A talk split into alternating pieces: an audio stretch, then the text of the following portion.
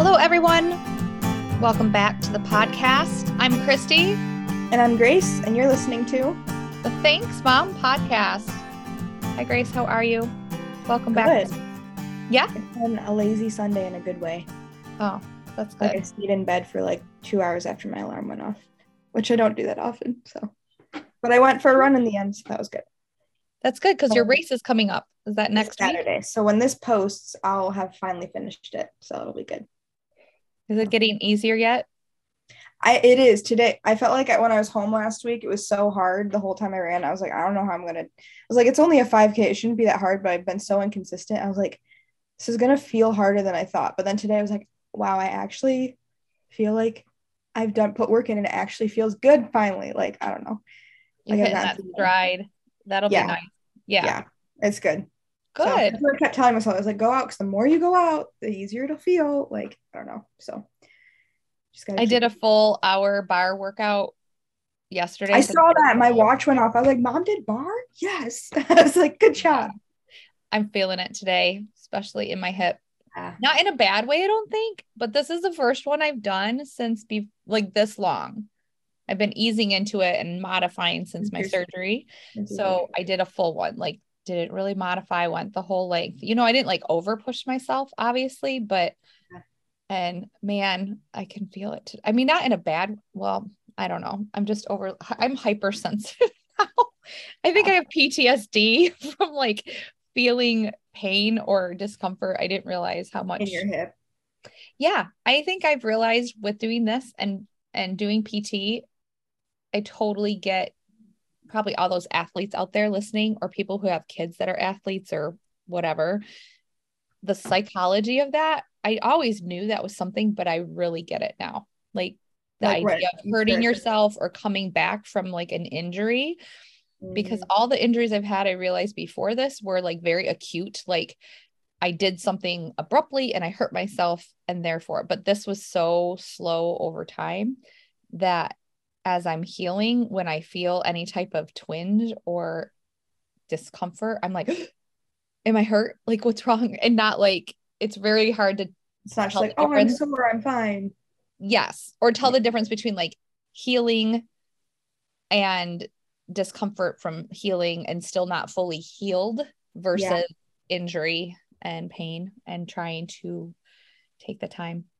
So I know it's a slow process, but I didn't realize how hypersensitive I am to that until as I'm getting farther out from surgery, and then something will be more discomfort, like, or tightness, or not the same mobility or flexibility. It's just, anyway, but it was good to work out. It feels good to be able to use my body. It just is weird when you wake up and go, oh, what's this? Like, it's just, but anyway, so, but funny stories.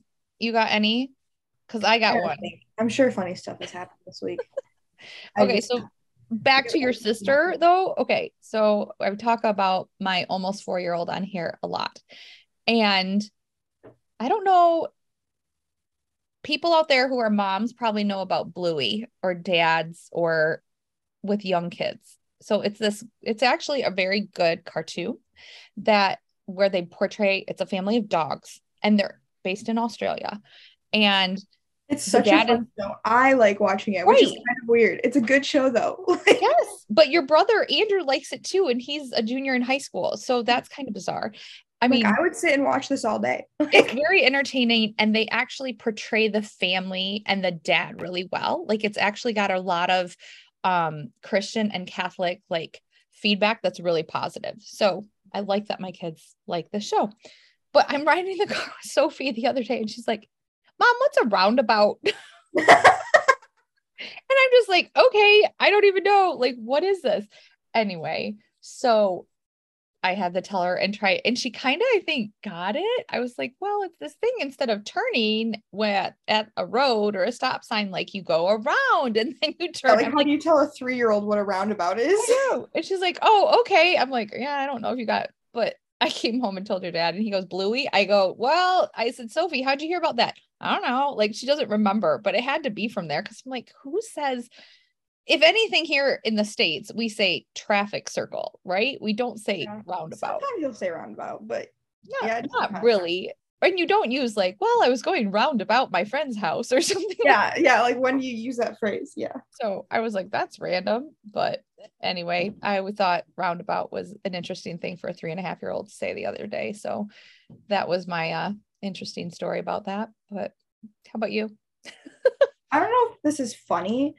It just feels more funny, I guess. It's just been a strange week because you come back. So I had Monday and Tuesday off for fall break.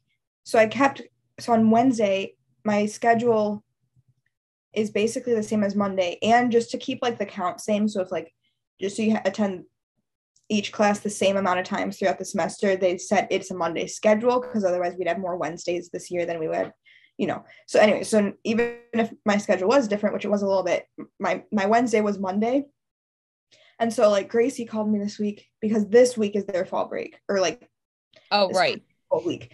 So yeah. She was already heading home because she was like already done with classes for the week or something. And she was like, I'm so excited. I'm done like with school until, you know, whenever. And I was like, how are you getting 2 weeks off? Like, I know your school gets a week off for break, but I was like, it's Monday. I was like, oh no, it's Wednesday. I was like, okay. I was like, so if you're skipping the tail end of the week, because I think she only had like one class she was skipping because of her schedule or something. But I was just like, there's so many times where I was like, what day is it this week? Like I just felt like so off because I've had some classes, but it feels like you start the week and then the week's already over. I don't know. I've just been very discombobulated this week because I don't know where I am anymore. Yeah, I didn't tell you about that. I ran into her. Okay, so yeah, she told me she ran into you. At Jimmy John's on Wednesday night at like 7. What Jimmy John's? Over by Celebration by her house. Like it was so bizarre. And weird. It was because I had just dropped you off like 24 hours earlier. Yeah. And then I ran into her. I left her out of the car. She arrived in Grand Rapids the next day. It was really weird because I know they went on vacation. But so shout out to Gracie because she always loves when we shout out to her on this. So I thought it was so random though. I'm like, why are you? And she goes, well, I live around here. I'm like, I know that, but why are you here? Like, why did you get out of your car? Well, I saw you in the store, Mrs. Brown. I had to come say hi. I was like, okay. She goes, no, why are you on this side of town? It was really random, but it was fun. You're like, neither of us are supposed to be here. So what's going on? I know. So she said she'd see me, not this weekend, but so the weekend this comes out, hopefully I'll have seen her because she'll be back. But yeah, I might bug her to come say hi to me on her way home. So yeah. So do you have any Holy Spirit moment, Grace, you want to share? Because I have one, but we'll lead it into our session today. So yeah. My Holy Spirit moment, I think, is, I just finished reading Resisting Happiness by Matthew Kelly. So I had to pick a new book to start. So I just restarted because I started reading it like a year ago and only got like 5 chapters in. And so I was like, I need to reread those 5 chapters because I don't remember.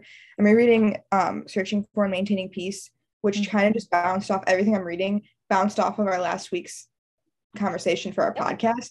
So it's just been a whole week of like, this is literally what I was just talking about. And like, I need like, but in a good way, where instead of just talking about for an hour, it's like, I'm reading a little bit every day. So it's like, all right, I need to apply this to my life. And every day I'm reading a teensy bit because his chapters are like a page. So it's very easy to just be like, I'm just going to do a little bit and then just sit on that for a day.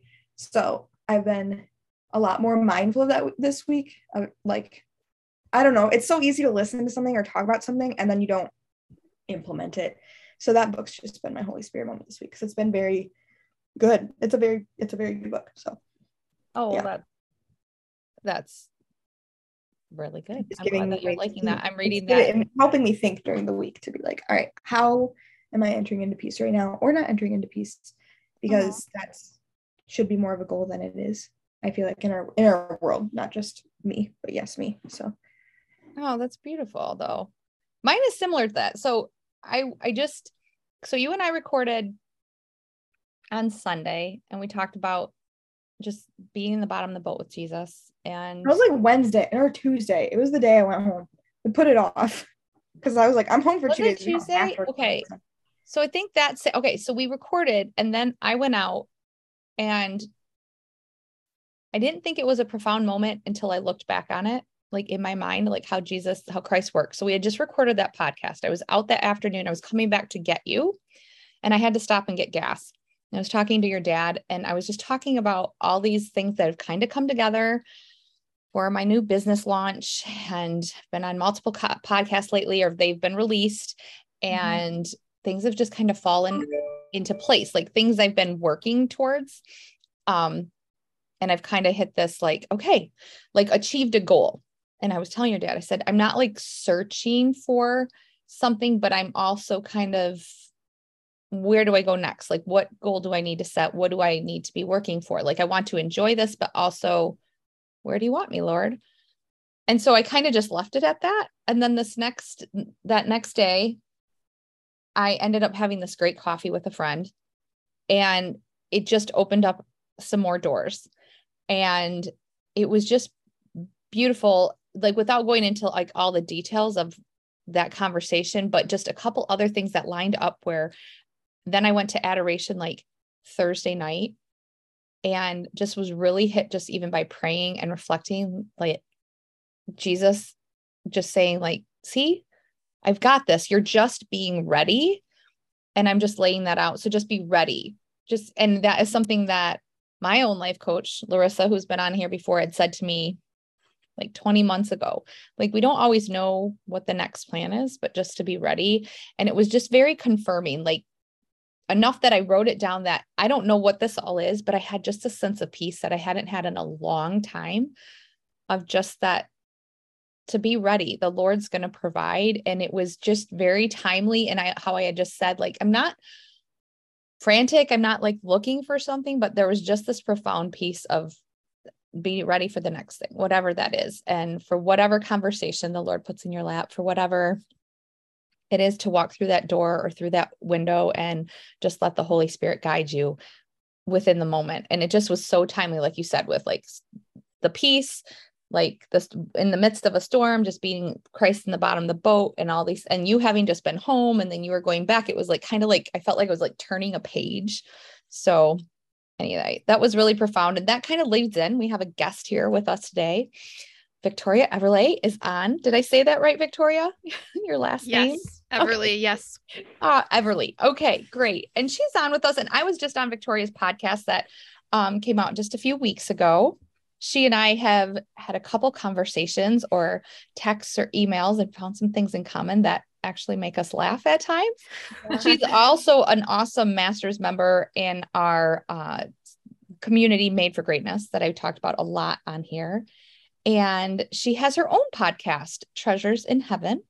And you can follow her on Facebook and you can subscribe to her podcast as well.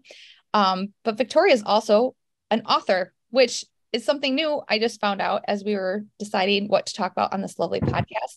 So we want to welcome Victoria today and just hear more about herself and how she lives out her extraordinary in the ordinary, especially with her just work that she does on the side with her being an author, podcast, and whatever else you'd like to share with us. So Victoria, welcome to the podcast. We're so glad to have you. Yeah, this is fun to do something with a mother-daughter duo, because my mom, I actually grew up figure skating. My mom was a figure skating coach, so we did a lot of things together. And so just seeing the two of you guys together is really heartwarming. So I think it's really cool that you guys do this. And yeah, so I live just north of Boston, about 30 minutes with my husband and our 9-month-old. So I'm became a mom this year for the first time, which was so exciting and very humbling. I think that's the one word I would use to describe becoming a parent, is humbling. And I also this year published, self-published 3 novels as part of a trilogy that I wrote. It's called the Vows for Life trilogy. And I have always loved writing. And sometime during COVID, I just decided I need to actually do this, because a lot of people say, I want to write a book someday. And in my mind, I just thought, yeah, I'll definitely write a book someday. But then I never really thought about, when would that day actually be?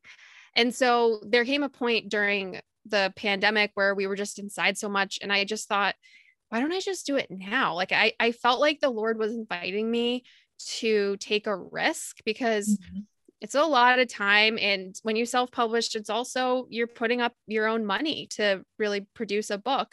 And so I felt like the Lord was inviting me to take that leap of faith.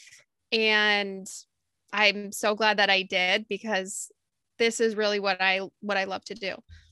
That's really awesome. That's so, I don't know. I'm excited to read your books. I looked it up after we were talking and I was like, I have another friend, Beth Ann Rhodes, who's an author, and I love looking at her stuff and just people who have self-published or just are getting out there. So I'm so glad to have you on here and have you share that with us. That's so great. Yeah, thanks. So how did you decide on like your area of topic? Like when you want to be an author, I think like almost like the world is your oyster in terms of you could write on anything, thriller, comedy, romance, mystery. Like how did you decide your genre and where you wanted to go with that? So I was pretty certain that I wanted to write Catholic fiction because specifically Catholic characters are not super common in general. They're not represented a ton in popular fiction. And so I wanted to read the same stories I was already reading, but with Catholic characters. So how would someone approach a breakup or something who is Catholic and maybe prays to the saints or prays Hail Marys or just infuses their Catholic faith into their life? How would this story be different with that type of character? Because I wanted to read some more characters that I felt like were a little bit like myself. And, you know, there's a lot of romance out there that doesn't align with my values. And so it was pretty easy to take a lot of things off. I'm not a sci-fi person. I'm so impressed by people who write sci-fi, also historical fiction. It wasn't honestly much of a discernment process for me because the stories that came to my heart that I wanted to write happened to be contemporary Catholic fiction. And even though there are love stories in my books, they're not technically romances. They're more of what would be called women's fiction. So it's a genre more so that combines the personal development of the character, and the focus isn't the relationship, but the relationship is part of the story. So that really caught me. And someday I might want to write mystery because I like reading mystery, but I also, that would be, I think a major undertaking because there's a lot of things you have to know to write mystery. And that would be a whole new world for me. But just writing what I would call contemporary Catholic fiction for women was pretty easy for me to land on. That's cool. I love that. I've been trying to get into different books lately, like find new things to read because I like to reread my favorites, but I need new books. And I'm finally tackling like The Hobbit and Lord of the Rings, and my roommate doesn't understand why I'm not just devouring The Hobbit. I'm like, I don't have time, that's why. But one of the professors on my campus, his wife just wrote, well, it's been like a year or so now, but she's like writing a series and it's like also Catholic fiction. Or I don't know if it's fiction means it could be true, but it's not, or is that nonfiction? So fiction is, I feel like this is bad, like no middle worries. School English class that I should remember, but I hate to say this is not Catholic fiction, but I hate to say this is how I think of it, but I think of fiction fake. So it's everything you're writing in fiction is you're making it up. Essentially, you could write something like a fiction inspired by true events, but fiction is really just kind of in the Bible. Now, I don't want to compare it to that, but Jesus used parables, right? So he used stories to illustrate a greater point. And so in fiction, there's the characters, but there's also like an underlying theme. With nonfiction, it's quote unquote non-fake, I guess is what you could say. And that's really like Matthew Kelly, like you were mentioning. Okay. You also mentioned Searching for and Maintaining Peace. So those are a different genre, so to speak, but not the nonfiction, for example, is not something I want to get into because that requires research and citing. I mean, fiction requires a lot of research, but it's more academic to be nonfiction. And it might also fall into a memoir. So like, if you like reading biographies, that kind of stuff is nonfiction. Okay. And yeah, so that's how I would explain the main differences. I was just thinking of like, I think I was trying to distinguish fantasy from fiction, where I was like, just because it's fiction doesn't mean there's necessarily magic. Like fiction is like, it could be, true, but you're making the story up. It's not like a Harry Potter where it's like, well, this is impossible, you know? Okay. Cause that's what she wrote, where it's like, this could be true, but it's not. Anyways, that was a good humbling moment for me to be like, I don't remember what all these genres mean again. So yeah, it was also Catholic fiction, long story short, but it was really good. Like I don't know. I hadn't picked up a new book in a while and I just was like, I don't know. It's just been fun to like re-dive into that world, because I still do love reading, but it's been just harder to do it and harder to just like dive into a good story, like, and find the time to do it. And so I'm loving finding all these new genres out there, and just the creativity of seeing other people who are, who I know who are writing things and coming up with stuff. I just love, like, I don't know, just the creativity gets me all excited. It's so cool. Like I want to dig into their brains a little bit and be like, how did you come up with that? How did you figure out a story together? Like, even like mystery is a whole thing of itself, but I'm like, how did you even figure out a plot in the first place? I don't even figure out a mystery, because then you have to have all this background stuff you're running that people can't figure out until the very last chapter unless they're really smart. Like, I don't know. It's just so fascinating to me, because I just love that. I love reading it. And so like trying to, as I get to know people who are doing it, it's like, wow, how did your brain like piece that together? Like, yeah, it's fun. It is. And to your point about like finding time to read, ideally when you find a book that you love, you just can't wait to read it. And so there's been nights where I'm just up for hours reading someone's book, because I need to know what happens before I go to bed. Mm-hmm. And then there's other books too that are a little more dense, like Searching for and Maintaining Peace, where I can only take so much at a time. Yeah. You know, it's like little bits. But I think that what you were mentioning, I'd love to know the name of the books you just mentioned. Did you say it was your professor's wife who wrote fantasy? It's In Pieces is her first book by Rhonda. Oh my gosh. Ortiz. I have that book. Really? I'm reading it. Yeah. It's so good. I love it. Yes. I read it over the summer. I have it on my Kindle. I'm reading it right now. Oh, it's so good. I'm like waiting for her next book. Next one. The Molly Chase series, right? Yeah. Yeah. Oh, that's so awesome. Funny. I love it. Catholic circles are just so this big, right? So it's always like there's where they always say, what is it? Like 7 degrees from Kevin Bacon or whatever. I always say with Catholic circles, it's like 2 or 3. Like that's it. You know, like you always know somebody who knows that person, or who knows somebody that knows that person. And that's all. I love it. It's so funny. I know, and it's really funny. Yeah. So Victoria, like, how did you, like, now that you have a baby, you said she was 9 months, are you still writing, or how has that changed? Cause you said you started writing these during COVID, and then published them, self-published them on Kindle. And so now are you continuing to write, or have you found that more challenging, or how are you incorporating that into your life as a mother? Yeah. So our baby was born in January, and then my first book came out in March, and the second one came out in May. And then the third one came out in September. And I think there was a good level of naivete that I had, because not realizing how much work it was going to be to have a newborn and just so many different things. And honestly, after giving birth, I ended up having a C-section, which was like, we were not expecting. And so that recovery time was harder than I realized. And then with breastfeeding, harder than I expected. I had mastitis a couple times, and I actually through that time finishing up editing my books, I think was my escape actually. And so I remember I'd be pumping, and I would have my proof copy of the novel out, and I just go through and make notes. And it was able to get the pumping time go by a lot more quickly. Yeah. And so I think it was overwhelming, but it felt great to also still feel like I had something that was separate from my identity as a mom. Yeah. And so now I am working on another book. I just started a new series. And so that series is, the first book is about a couple that is going through the annulment process, and about things that they learn about each other through that process that really changes how they view their history and how they view each other. And it's really a story. I don't want to give it away, but it is a story of redemption. And I'm having a lot of fun doing research for that right now. So, coming up, I'm talking to some people who have gone through that process themselves, and I should be interviewing a canon lawyer soon.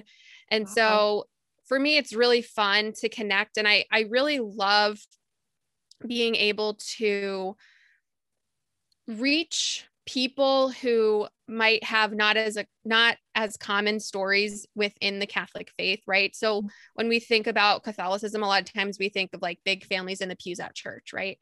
But there's so many other stories in the pews. And I find my goal with my fiction is that it makes women in particular, just because that's my demographic, that's what I'm writing towards, but men are welcome to read as well, makes them feel like they're not so alone in carrying their cross and that someone else can understand. Because I think even though I haven't been through a lot of the situations my characters go through in my books, I try to put myself in their shoes and empathize so that someone can pick it up and say, oh my gosh, this person understands me. And I had that recently with my most recent book, The Hope We Vow, where the main character was really struggling with infertility and was dating someone who wasn't really supportive of adopting. And so it became this space where it's like, okay, well, you need to be open to adopt if I can't get pregnant and then he's not, and how does that affect their relationship? And so someone was telling me that she was in almost the exact same situation with someone. And she said it was just really cool to read someone going through something that she had gone through. And that's really my hope with my books, is that people feel like they're being heard and they're not carrying their cross alone. And so as far as being a mom now and writing with it, you know, I have to say that it's easy to be like, oh, life is so busy and whatnot. I have a 9-month-old, but it really, like, from Masters, what I learned so much about managing my time and managing my mind. I have enough time to write. I have enough time to write the books that I want to write. It's just a matter of the choices I make, right? So do I want to sit down and like scroll through my phone or do some other things that just like wasting time? Mm-hmm. Or, you know, do I want to actually make time to do this? And I really feel the Lord calling me to write these stories and to really enter into the suffering of the characters in my stories, so as to sort of redeem the suffering of the people who read the books.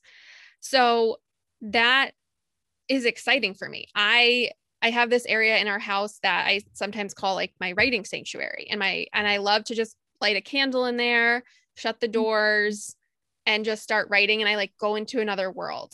And so am I writing as quickly as I want to? No, but it's not because I'm a mom. It's because I will let other things that aren't as important become more important in that moment. Yeah. But I definitely feel like there is enough time for me to do this. And I don't know. I have so many thoughts for my next, I'm hoping to write dozens of novels, and I have so many ideas for the next ones that I just want to keep writing so that I can continue to share.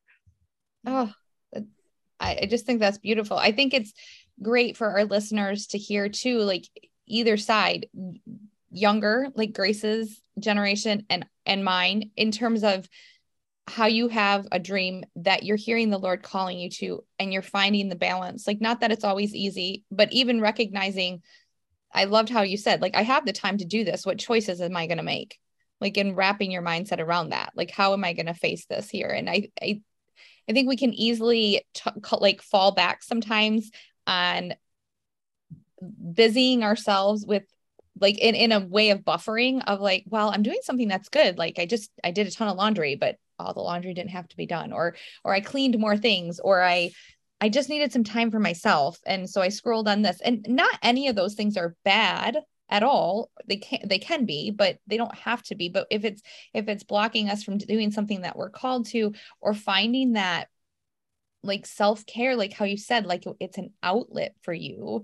It's a way of, you know, do it, nursing or pumping, like, that you can actually, I love how you said, like, I can sanctify this time, or I can really redeem my books through these characters that I think it's great. It's how you're making it a holy work, and also as well as something that invigorates you and gives an outlet for you. And you can balance it with being a wife and with being a mother. And, I think we need to hear more of that, that it's not just like one or the other. It's how we want to approach it and how we want to choose to use our time. And even like Grace and I talk about that a lot in terms of different passions that we have, or that she might have, or I have, that might not be like your sole work, like volunteering. Like you might have a passion for volunteering at a certain organization or a, you know, something that really pulls on your heart, but maybe it's not like your line of work that's actually bringing in the income.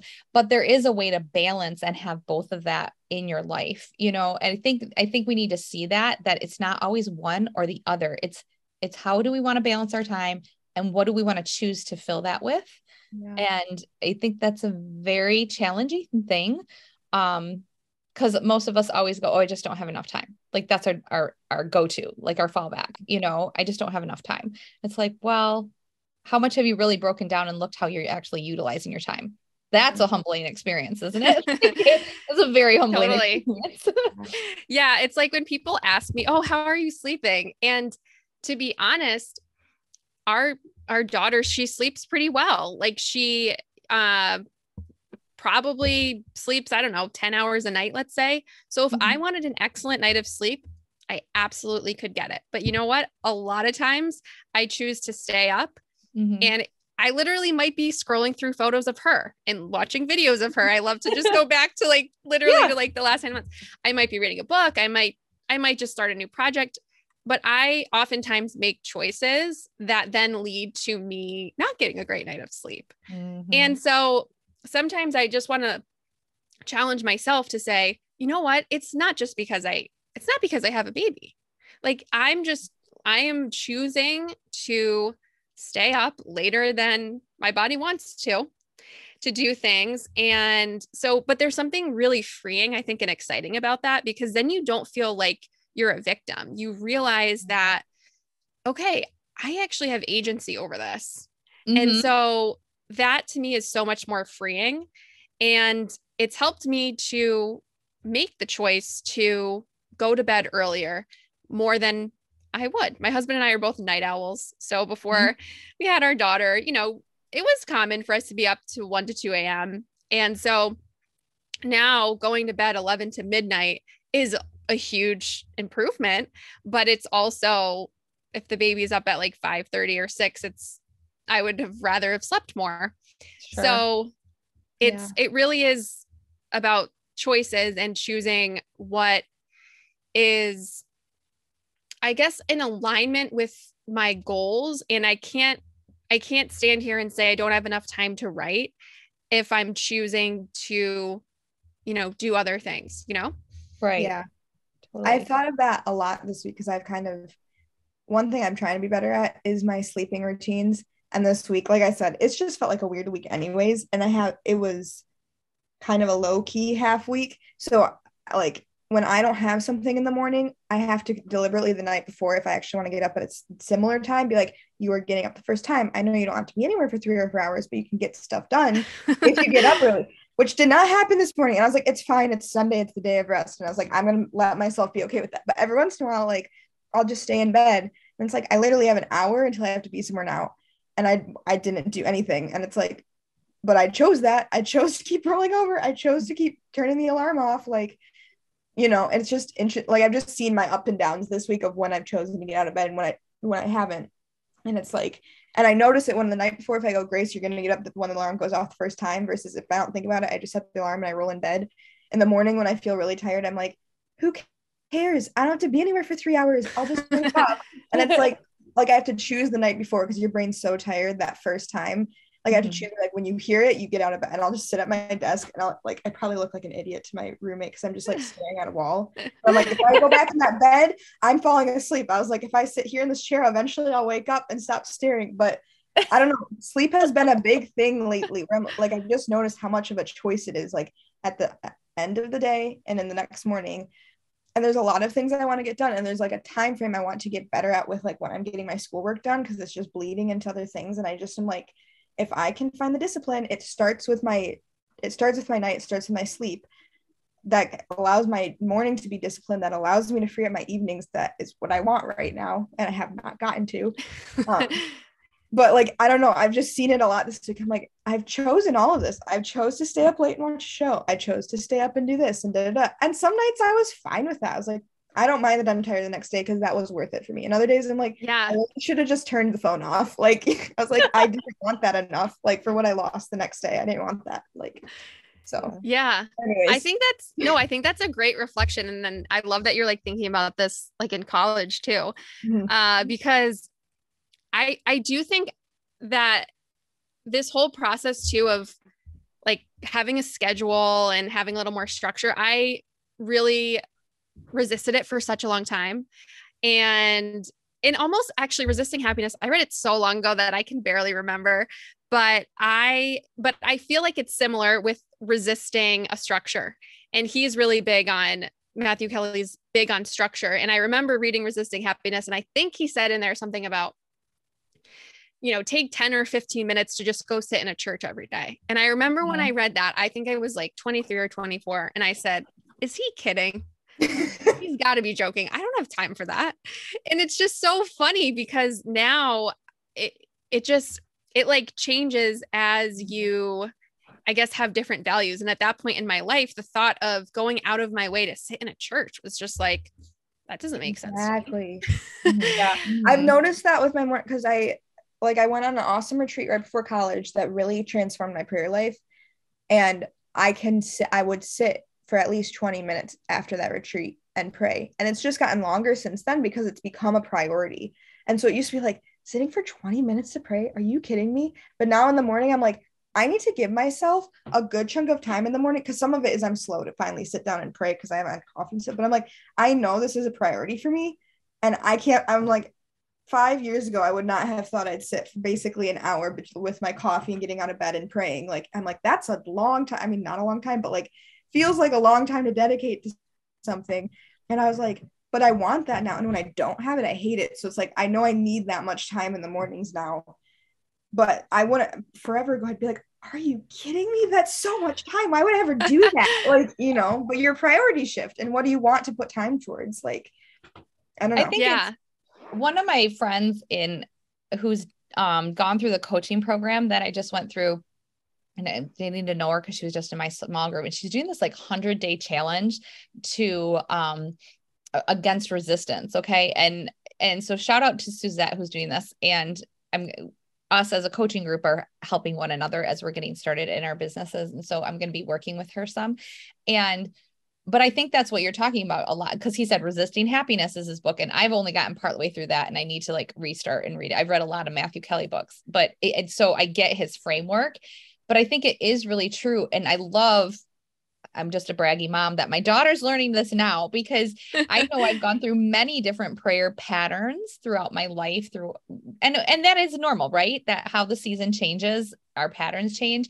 But I will say, I think more in like how you said, Victoria, in resisting like a structure or feeling too confined to a structure, finally giving into that some myself with only within the last like couple years. And it still ebbs and flows through the season. But I would say the more I've sat with that to a point of like knocking down the resistance, like if it's exercise, if it's prayer, if it's going to mass or adoration, if it's carving out like the time that I'm going to take this much time to connect with my friends, or like the weekly date night with the husband, and where we need those, to the point that if we can form that habit and get over the resistance of doing it, you know, even carving out like for you, time that you're dedicating to writing, or time for me that I'm working on my business, whatever the resistance is, to the point that we crave it, that it becomes normal, becomes like this habit. Like now it's like, no, I get up in the morning. For me, I get my kids ready or to school, depending on what my husband, we alternate just depending on his schedule and what he can do, if he can drop off kids.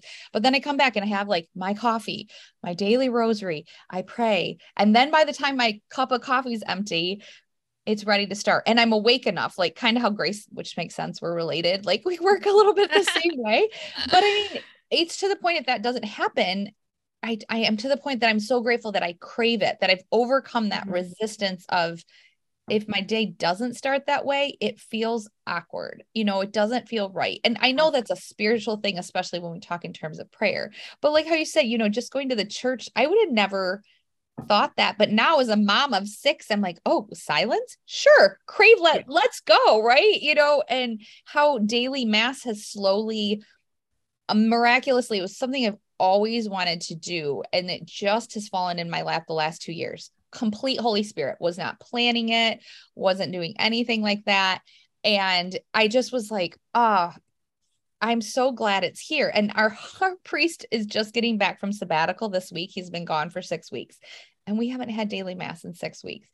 I am so glad he's coming back because it's something I crave, where I would have never craved that before because I resisted structure. I think I resisted, like, I don't want to be held to this, or if I'm held to this, what else am I missing out on? I think that's where mindset, it was like, well, if I do this and I set up these structures, I must be missing out on something else. Where amazingly, and I know we've talked about this a ton in Masters and Made for Greatness, when we actually structure our time, we end up with more time because we're not wasting time.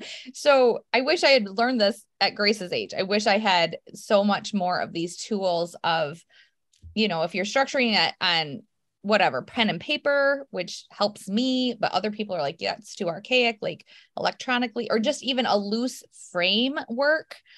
I think that's amazing how accountable that we are, not to anything but ourselves, to see how we're spending our time. And I know there's so many things out there, like actually clock what you're spending your time or writing it down. And then you see where your priorities lie. And it is, I don't know, for me, it's been a humbling experience. And by doing that and creating some of that framework, I've actually found certain things that you do start to not just crave, but they become habits, so that you do crave and you thrive off that. And I end up, I don't know, with more time than I thought I would have, you know? I don't know if you've had that same experience. Oh yeah, totally. And I actually really like, I don't know if you guys have the iPhone, but and maybe the Android does too, where it tells you your screen time and how much time you spend on different apps and stuff. And I think it's really, really humbling. And I think obviously there's other ways, things you're not doing that aren't related to the phone, like how long do you fold laundry or whatever. But I think that living in that truth of how am I actually spending my time is, to me, so much more comfortable than wondering how I'm spending my time. Like if I just got through the end of the week and I'm like, where did all that time go? Like, I don't want to be someone who's like, I don't know what I did with my time. Like, and that, I don't say that to mean, like, I think there's a balance between scheduling our time and like also not feeling like we have to be productive at every moment. But I love that, like in the Monday Hour One framework, you schedule out leisure time. And what's so great about that is you can then enjoy the leisure time because you're not sitting there thinking, I should be folding laundry, I should be doing dishes and this, that, and the other thing. You're like, no, like my role right now is to just exist, to rest in God's love, to just relax. And I, for a long time, and I still sometimes struggle with this mindset of, okay, well, if I choose to put this on my calendar, I might miss out on something else, or I don't want to see how little I can get done in my day. And so in my mind, it's like, I tell myself that if I don't plan anything, then I'll be even more productive, which is not true. I haven't found that to be true either. And I also, there was a life coach that I had worked with as well. I think early last year. And she, I remember I would, you know, tell her some of my thoughts and be like, okay, who do you think wants you to think that thought? That like, and what I realized was like, there was probably a lot of thoughts that the devil wanted me to think, which was, you know, don't write your book, or don't try to connect with people. It doesn't matter if you skip praying right now, it's fine. Like, you know, and just these like little ways that can just eat at you, that it's like this little thing. And so sometimes when I'm feeling like I'm buffering, I'll just say, okay, who wants me to buffer right now? It's probably the devil wants me to buffer, because he knows that what I'm about to do is, and I don't say that like in a conceited way, but in a way of saying that if I'm trying to do something that's going to glorify God, he doesn't want me to do it. And so if I'm feeling that resistance, like, all right, I can accept it and say, I'm feeling that resistance, but I'm going to move forward, hopefully anyway. And I'm not always like 100% at that, but yeah, it helps me when I think, okay, yeah, I'm going to feel resistance because there's an evil one who doesn't want us to do things that glorify God. Right. I'm going to grab really quick, because I literally just read like this morning from Searching for and Maintaining Peace. It's like, expect a war. And I have to find the quote. Basically, hang on, grab it. Grady. This is so crazy. It's just like, so to me, Holy Spirit led. Yes, totally. Well, I think it's amazing how you talk about spiritual warfare, because I think we can almost sometimes over spiritual warfare in terms of like, that's an attack. This is an attack on the, and almost as an excuse for things where it's like, well, the Lord can still do that because the Lord is the Lord of all, right? He still can, and he's in everything, and he's going to use every moment. But I think it's very true to have awareness, because we need to see where the devil can creep in. Like just how you said, I don't think you're bragging at all when you say, I'm about a work here and he's going to get at me to resist doing it. My husband and I found that a few years back. I've had an adoration hour at 11 p.m. on Thursday nights for the past 16 and a half years. Wow. Give or take COVID. Yes. With some dear friends. But for a while, Paul and I started noticing that we get these nasty fights Thursday at about like 10 or 10:15. And we have had a thing for our marriage of like, we don't talk about anything really serious after 11. We're just too tired, different things like that. He's a physician. Certain nights he has surgery the next morning. We need to have a proper bedtime, that type of thing. And we unwind, we watch TV at night, and then we'll read. But anyway, it was weird because it was late and it was like these things came up, and finally we started catching on. We're like, I'm leaving and I would leave for adoration, just angry and upset and like turmoil. And it was totally the devil getting into this thing that I was about, this holy thing. And we finally saw it and kind of prayed through it for a while. Like, no, it's Thursday night. You see the time? Like, let's not go here.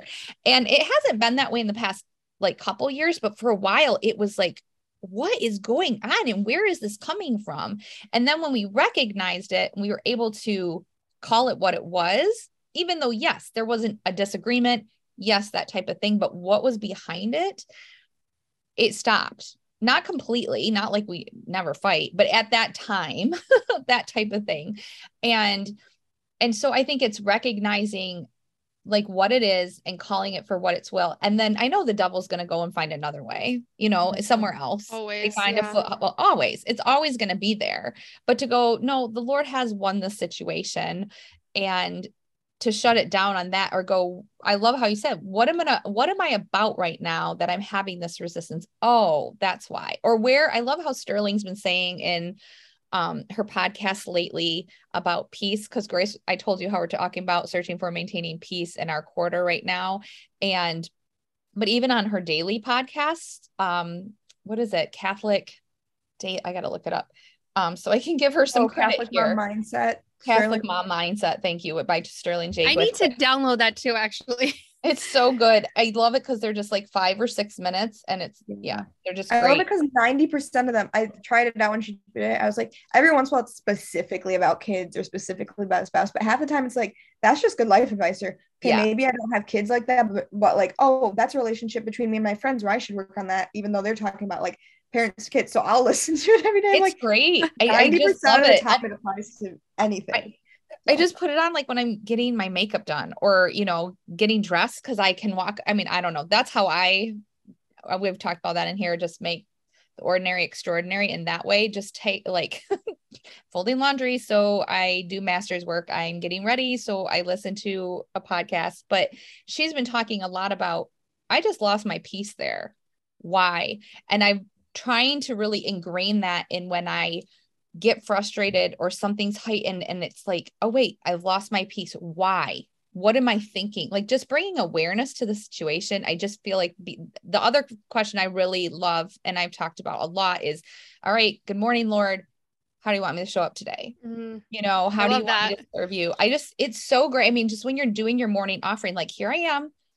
What are we about today? And how can I mean, the same, how do I do your will? But how do I show up to do that? Not just like, I'm here to do God's will. I got to change some diapers, and now I got to go write my book, and now I got to go to class, and now I got to, no, how do I want to show up to all of that that I am about and bring you into that? Yeah. And before I think that is the structure that can be the loose structure, but sorry, Grace. Yeah. You have that quote. Yeah, before we get too far away from it, I want to read this and then I have a thought. Yeah, what page is it on? I think I have it on page 9. So super early, guys. I've read like the first 4 chapters, and his chapters are like a page and a half. So I'm not very far. Okay. Every Christian must be thoroughly convinced that his spiritual life can in no way be viewed as the quiet unfolding of an inconsequential life without any problems. Rather, it must be viewed as the scene of a constant and sometimes painful battle, which will not end until death. A struggle against evil, temptation, and the sin that is not in him.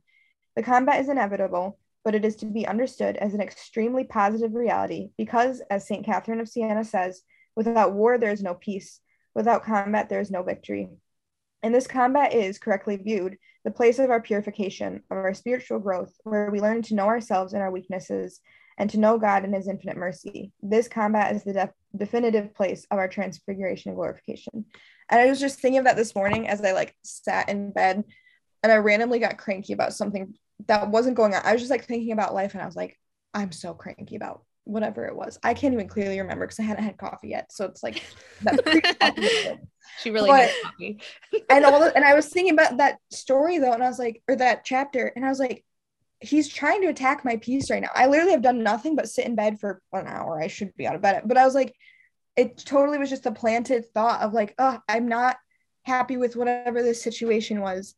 And I can't believe da-da-da-da. And I was like, that was just a total like combative mood right there. And I was like, but in a good way, I was like, that's fine with me. I was like, I shouldn't be surprised that he dropped that because we're supposed to be fighting a battle. So that was him trying to play that. And I'm not going to go down that path. And then I think I still thought about it for another like half hour, but then I was like, no, I'm stopping now. Like, I was like, no, we're moving on. Get out of bed. Go make your coffee. But yeah.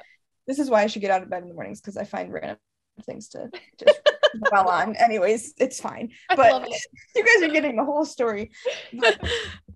I don't know. It was just cool. And then what'd you say about like peace? I don't know. Maybe I won't remember it, Mom, but you just said something about Sterling's thing and about how you I lost my peace there. I just like that. What was the last thing you said though? That was toward the middle. Oh, it's about how you want to show up to it, like, or bringing awareness to if I've lost my peace, what was I thinking that to bring awareness to the situation, but then also just in your morning offering the normal things you have to do, not just doing them because there's the structure of the framework, but how you're going to show up to do them.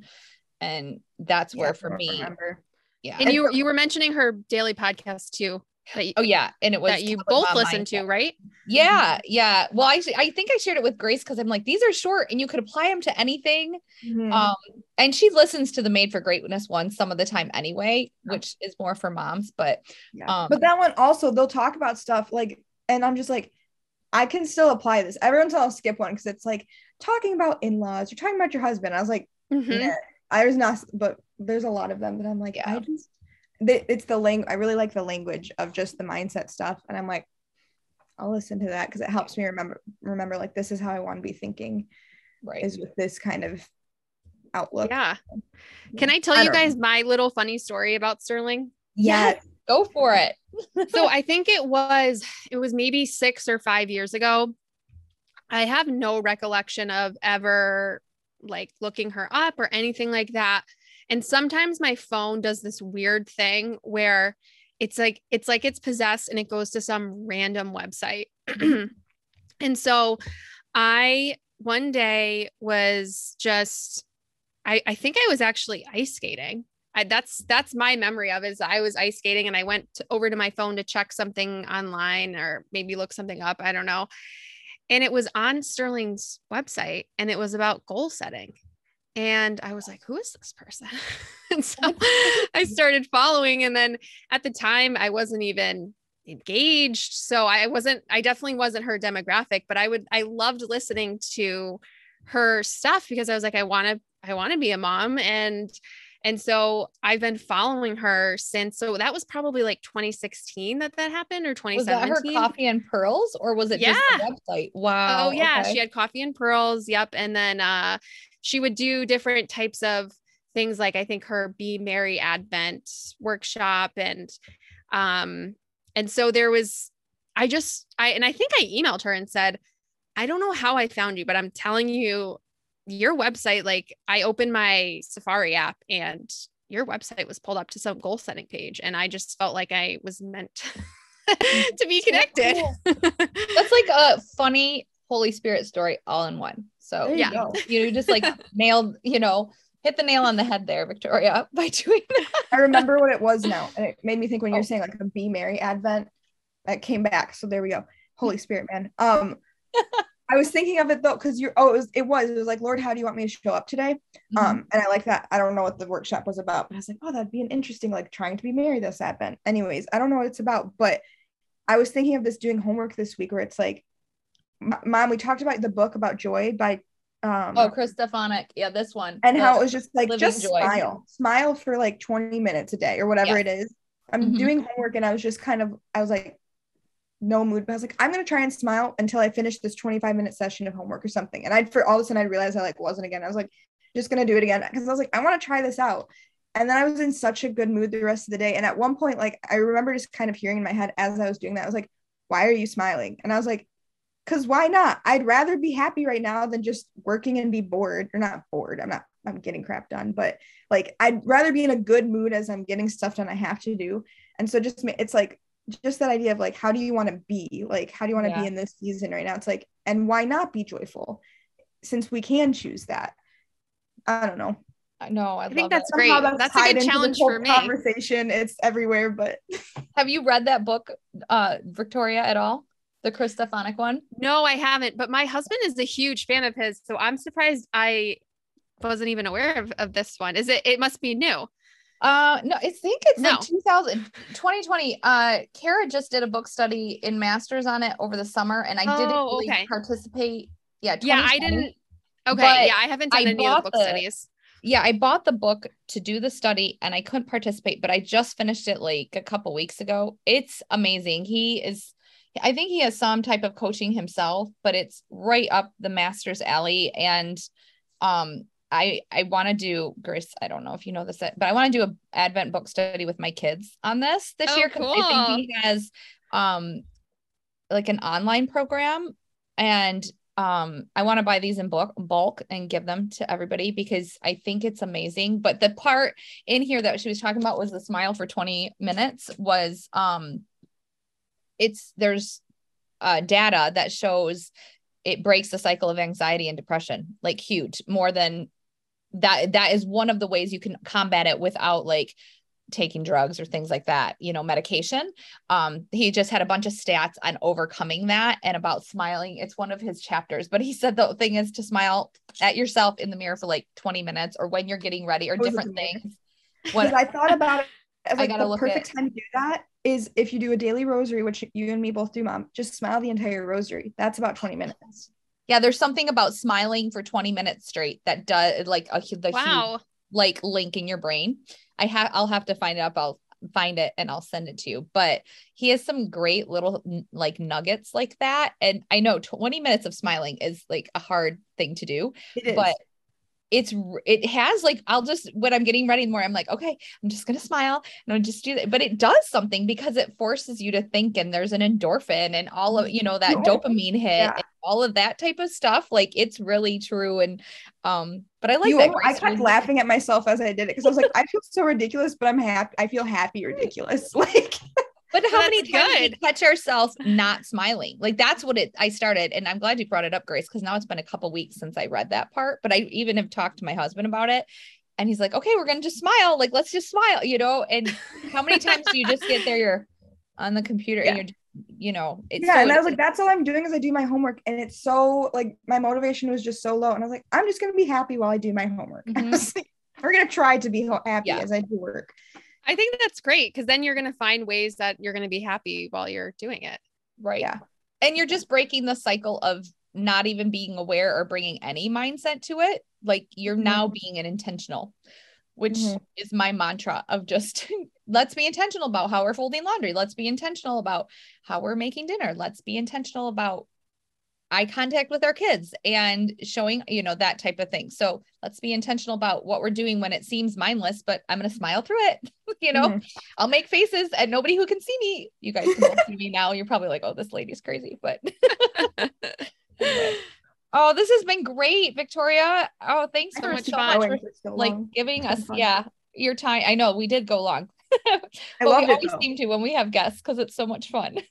Yeah, I know. I've been smiling for more than 20 minutes. Well, there you go. So a good day. Hopefully, got a great dopamine hit there. Totally, it continues.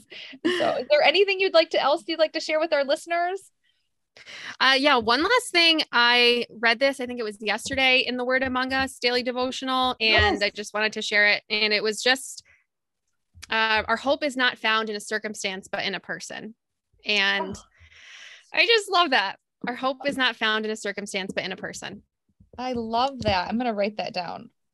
I love that. That is so where were I said our priest has been on sabbatical until this week. He was talking about that today though, about things that we do. It was similar to Mother Teresa's quote about, the whole idea of we're planting seeds. We're not here to convert the world. We're here to be obedient, right? We're here to do what God asks us to do. And then he'll take care of the rest. We're here to show up the way he wants us to. We're here to plant the seed. Like I've talked to Grace about, she's really involved. She's the president of her Students Cherishing Life group on campus. And I said, it's not about the conversion. You're not responsible for that. You're responsible for being obedient and planting the seed. And the pastor who has been filling in for this past month at our parish was talking about this and just about how so many things Pope Francis came out in his Angelus the other day and asked Putin and Ukraine president to come to peace. Did he say that because of the odds of that actually happening? No, he said it because of hope.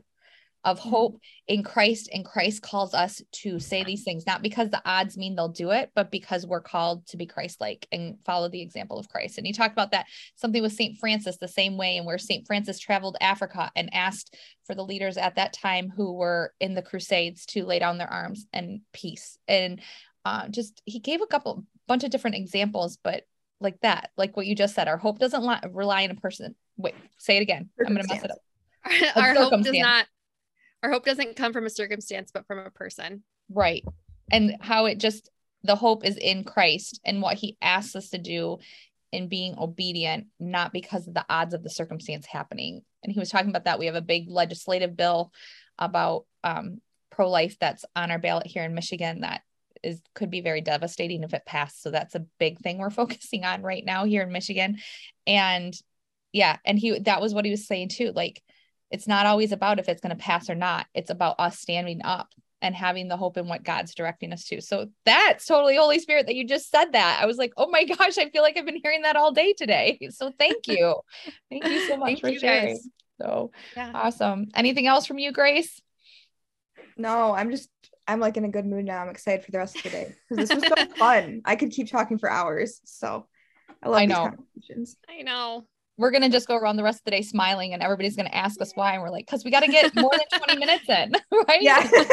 I'm trying to beat the 20 minute. That's the minimum. Okay. Right. Oh my gosh. Yeah. All right. Well, thanks guys for listening. And thanks Victoria for coming on. We loved it.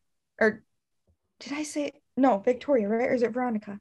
No, Victoria. That's right. I totally had a brain fart and I was just like, it's Veronica. And then as I thought that, I was like, it's not Victoria. I'm so sorry. No worries. I was like, but it would be worse if I left it and didn't correct myself. Anyways, so thanks for listening and thanks for coming on. You guys can find us on Instagram and Facebook. Thanks Mom Podcast. Mom's got her Instagram and Facebook, Christina Brown or Christina M. Brown. Christina_M_Brown on Instagram. Our email is thanksmompodcast@gmail. Christina Brown@gmail, right? Christina M. Brown. Mm-hmm. Christina. Yeah. Or Christina at madeforgreatness.co. That's right. I have to get used to the new email. We have the Made for Greatness. I know. New email. So yeah. So all the ways, please subscribe, rate, review, and share us with others. And we'll see you next week on the Thanks Mom Podcast. Thank you. Bye-bye. Bye.